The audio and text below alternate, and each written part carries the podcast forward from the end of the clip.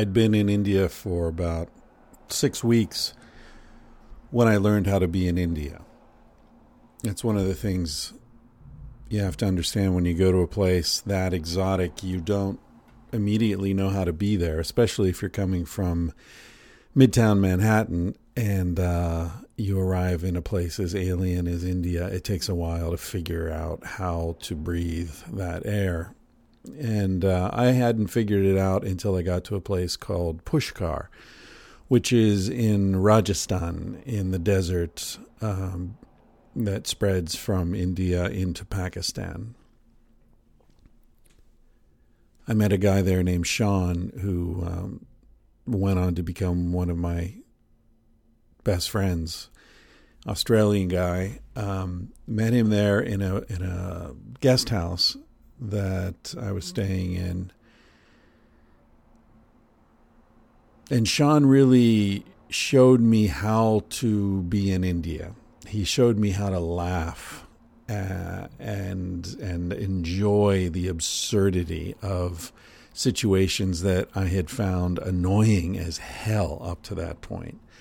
And when I saw him relax and uh, well, when I saw how relaxed he was and how much he was enjoying the same things that were driving me crazy, I I got some insight into the whole purpose of traveling that I really hadn't had before. Of course, I understood it intellectually, but I didn't understand it emotionally. How important it is to be amused by absurdity and difficulty and inefficiency and and just the bizarre weirdness of that kind of travel.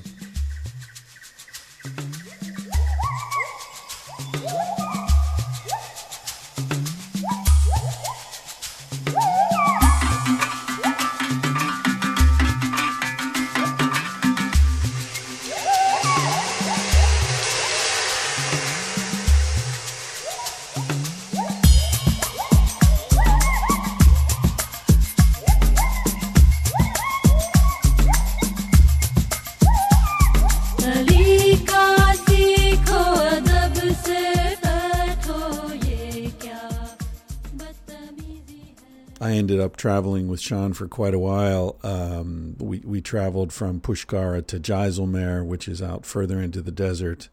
I'll talk about that in the next episode or an upcoming episode.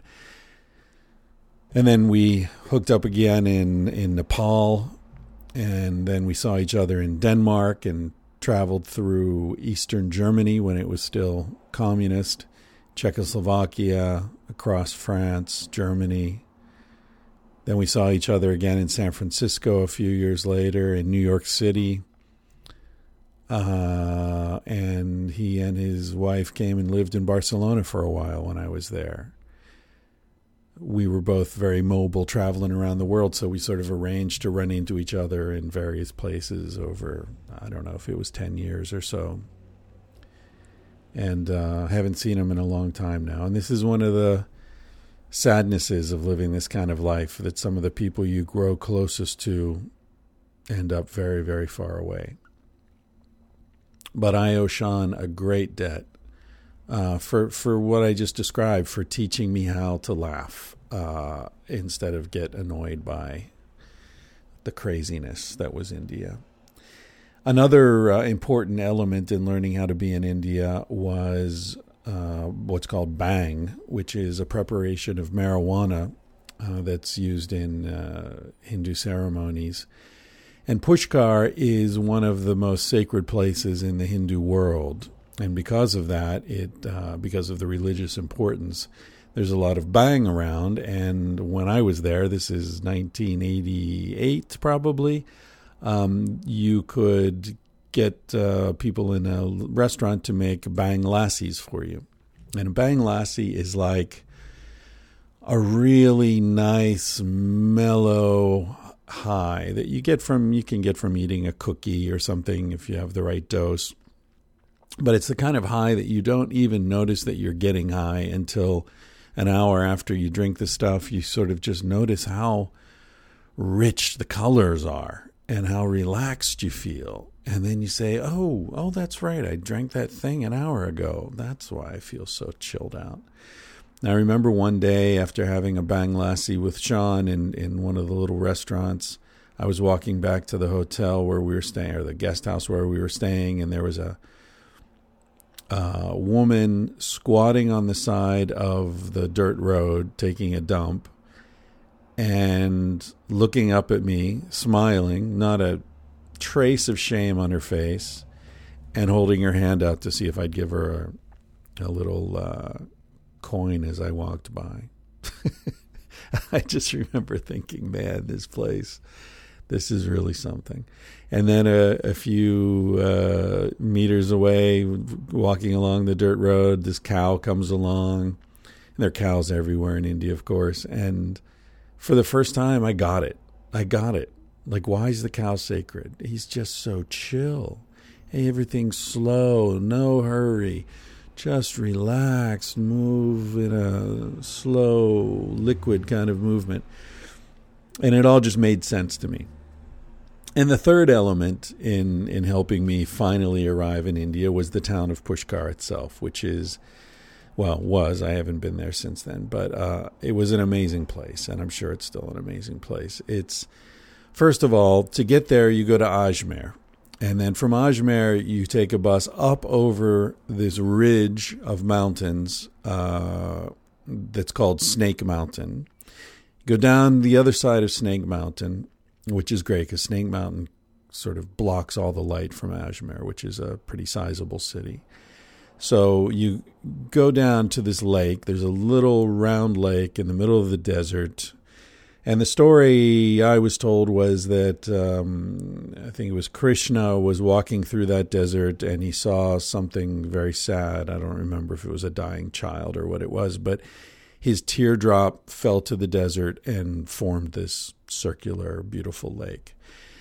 In the town of, of Pushkar, there are no um, internal combustion engines allowed and no meat. So all the food uh, was vegetarian, and there were no there was none of the the noise that's so oppressive in India of all the motorbikes and the rickshaws and the trucks and all that.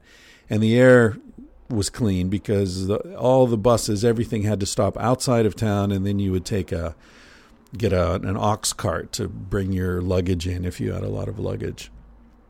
And around the lake are what are called ghats, which are basically concrete stairways that go down into the water.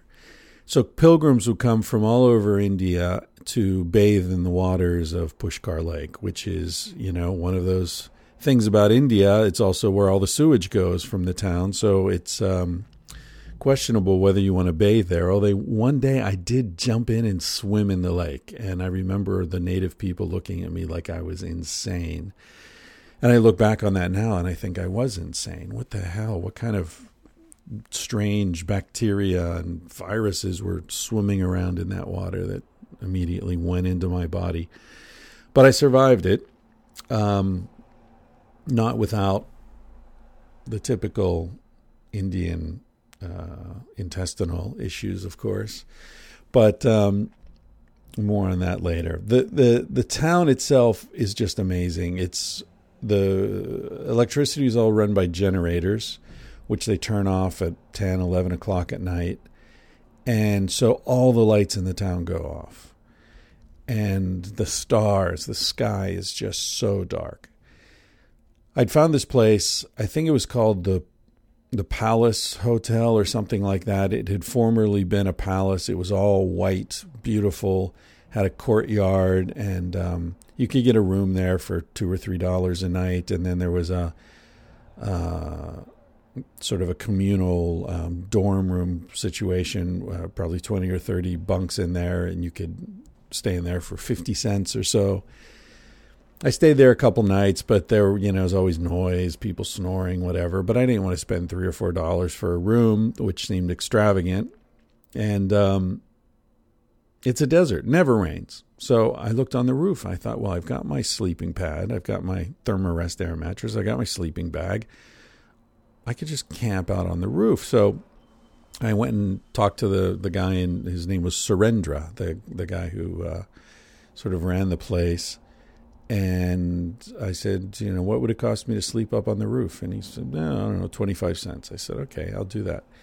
So I went and looked around. I went up to the second story and looked around on the roof. And then I saw that there was a ladder going up another two stories, just straight up the side of this tower. I climbed up the ladder, and there on the top, I guess this was the water tank inside this tower, there was a beautiful flat roof uh, about three meters by three meters with uh, a low wall around it, protective wall, sort of uh, maybe two feet high, going around. And this place was perfect. It was ideal. First of all, it was private. You'd have to go up the ladder to get there. You wouldn't even see my stuff up there. And it had a view out over the village, over the lake, across the desert to these two beautiful symmetrical mountains that, of course, look like breasts to 25 year old men that we were. And one of the breasts, or one of the mountains, had a temple on top of it that looked like a nipple, of course. And the sun would set over there by the mountains, and you get these beautiful reflections on the lake and the the ghats, and then as the sun went down, it, the the pilgrims would come down to the lakes, led by a guru who carried um, a lantern and a cowbell. So you'd hear the cowbells rippling over the water and hear the splashes as people poured the sacred waters of Pushkar Lake over their heads. So once I got installed up on this rooftop, I did not want to leave. It was fantastic. I think it was the best place in the whole village. I remember the first night I was up there, the generators went off around 10 o'clock, and I was just lying there feeling proud of myself, snug in my sleeping bag, looking up at the beautiful sky. There was no moon, so the stars were just blasting everywhere, just so bright. And I saw a shooting star. And I thought, wow, that's cool. I saw a shooting star. And then a few seconds later, another one Another one. Fucking shooting stars. Going crazy. I counted them. I remember getting up to 20 before I just thought, this is nuts. This is a night I'll never forget. The next night, same thing. Night after that, same thing. It wasn't that that was some amazing anomaly. It was just that I was in a place where you could see the fucking sky. And that's what happens. Shooting stars constantly, every night when you can see them. You just don't see them. I don't see them. Haven't seen them since. Not like that. One night I saw something that I know you won't believe. I wouldn't believe it either, but I saw two shooting stars cross each other's paths in the sky, formed a big white X in the sky. We sit there, Sean and I. We, our routine was to go have uh, late lunch, accompanied by a bhang lassi, then wander back. He'd take a nap or read for a while.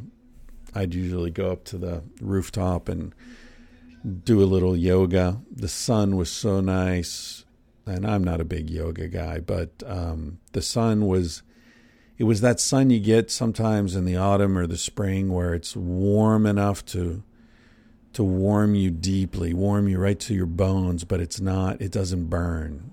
It doesn't there's no surface tension. It just sinks into you and loosens your muscles. So I would stretch up there, and that's the most, probably the most limber I've ever been, you know, other than when I was a kid doing martial arts. But as an adult, I would say that's the most limber I've ever been. I would just get in a plow position and let the sun warm my thighs and the backs of my legs and, and just loosen, and loosen. It was so great. Plus, I was stoned, which is always nice. And we'd sit up there, and uh, Sean and I would watch the sunset. And down below us, there was the Sunset Cafe where uh, a lot of travelers would uh, hang out and watch the sunset over the lake and they'd see us up there. They'd see my red hair being lit by the setting sun, the golden light of the setting sun, and sometimes people would think that's a pretty cool place to go. And they would come and go to the hotel and climb up the stairs and find their way to the rooftop and then come up the ladder. So it was almost like we had a talk show. We'd have somebody showing up. Most nights somebody would show up who had seen us up there.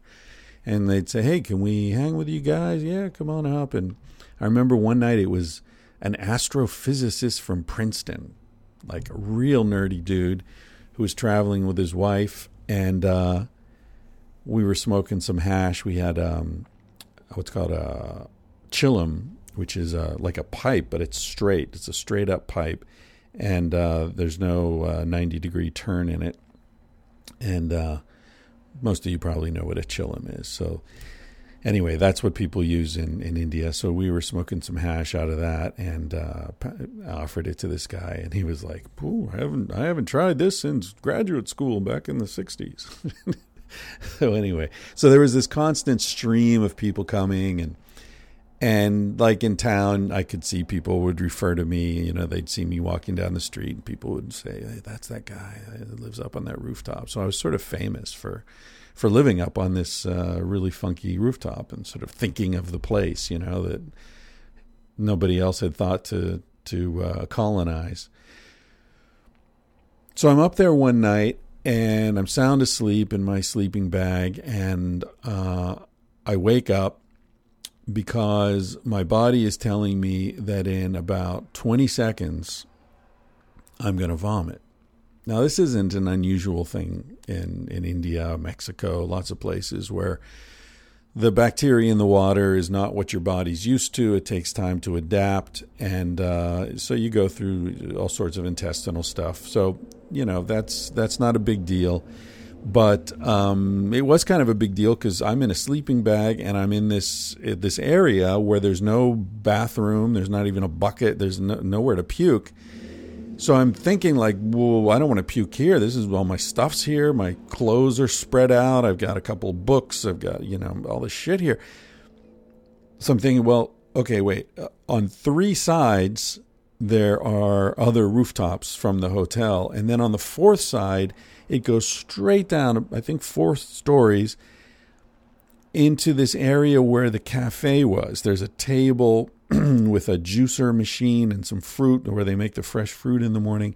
But straight down this wall, I look, there's a sidewalk, and between the sidewalk and the wall is a strip of grass, maybe two feet wide,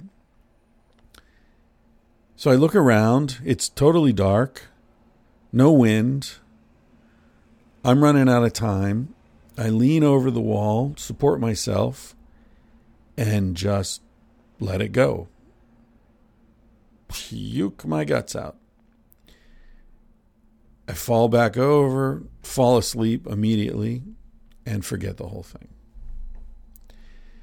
So the next morning, I go down and I'm standing in line to get uh, get some juice, and I happen to look down in the grass, and there is a small, already dry collection of giblets. My puke. It all comes back to me. Ah, that was me. Oh shit, that's my puke from last night. It's already dried out. Nobody will even notice it. It's desert. Things dry fast. And I felt like, all right, I'm learning how to travel. I remembered Hemingway uh, defined courage as grace under pressure. And I thought, that's me. That is me. Grace under fucking pressure. I had a few seconds, come up with a plan, execute it. I did it flawlessly. I am the fucking dude. Let me tell you.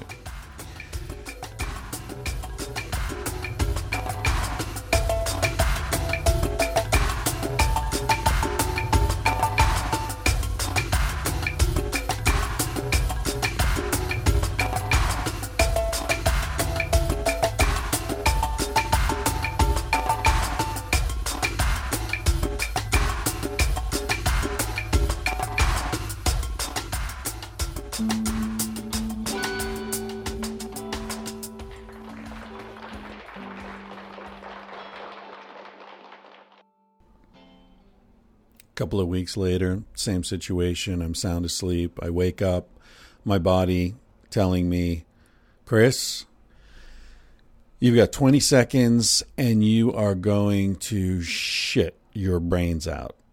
Explosive diarrhea. So I'm sound asleep. What's, oh, fuck. All right, I've been here before. It's the middle of the night, completely dark, generators are off, nobody's around. So I hang my ass out over that wall and I let go and cleaned up, crawled back into my sleeping bag, fell asleep, forgot the whole thing. Same thing. Next morning, get up, go down to have breakfast, and I'm supposed to meet the um, cousins of the owner of this place. The place was owned by a British countess uh, who had married an Indian man, and her cousins had come from London, and she was excited to introduce me to her cousins. I don't know why, but anyway, uh, they were there, and I said, Good morning. And they said, Good morning. And I said, I'm going to get some food. I'll be right back and join you for, oh, well, lovely, lovely. And so I go over. I'm standing in line to get some juice. Same, same situation. And I uh, get my juice and I go and sit down at the table with the Countess and her two cousins, and they're very pleasant and polite and blah, blah, blah. And I the waiter comes over to take my order. I look up at the waiter, and behind him, over his shoulder, I see my shit running down that white wall four stories straight down the fucking wall.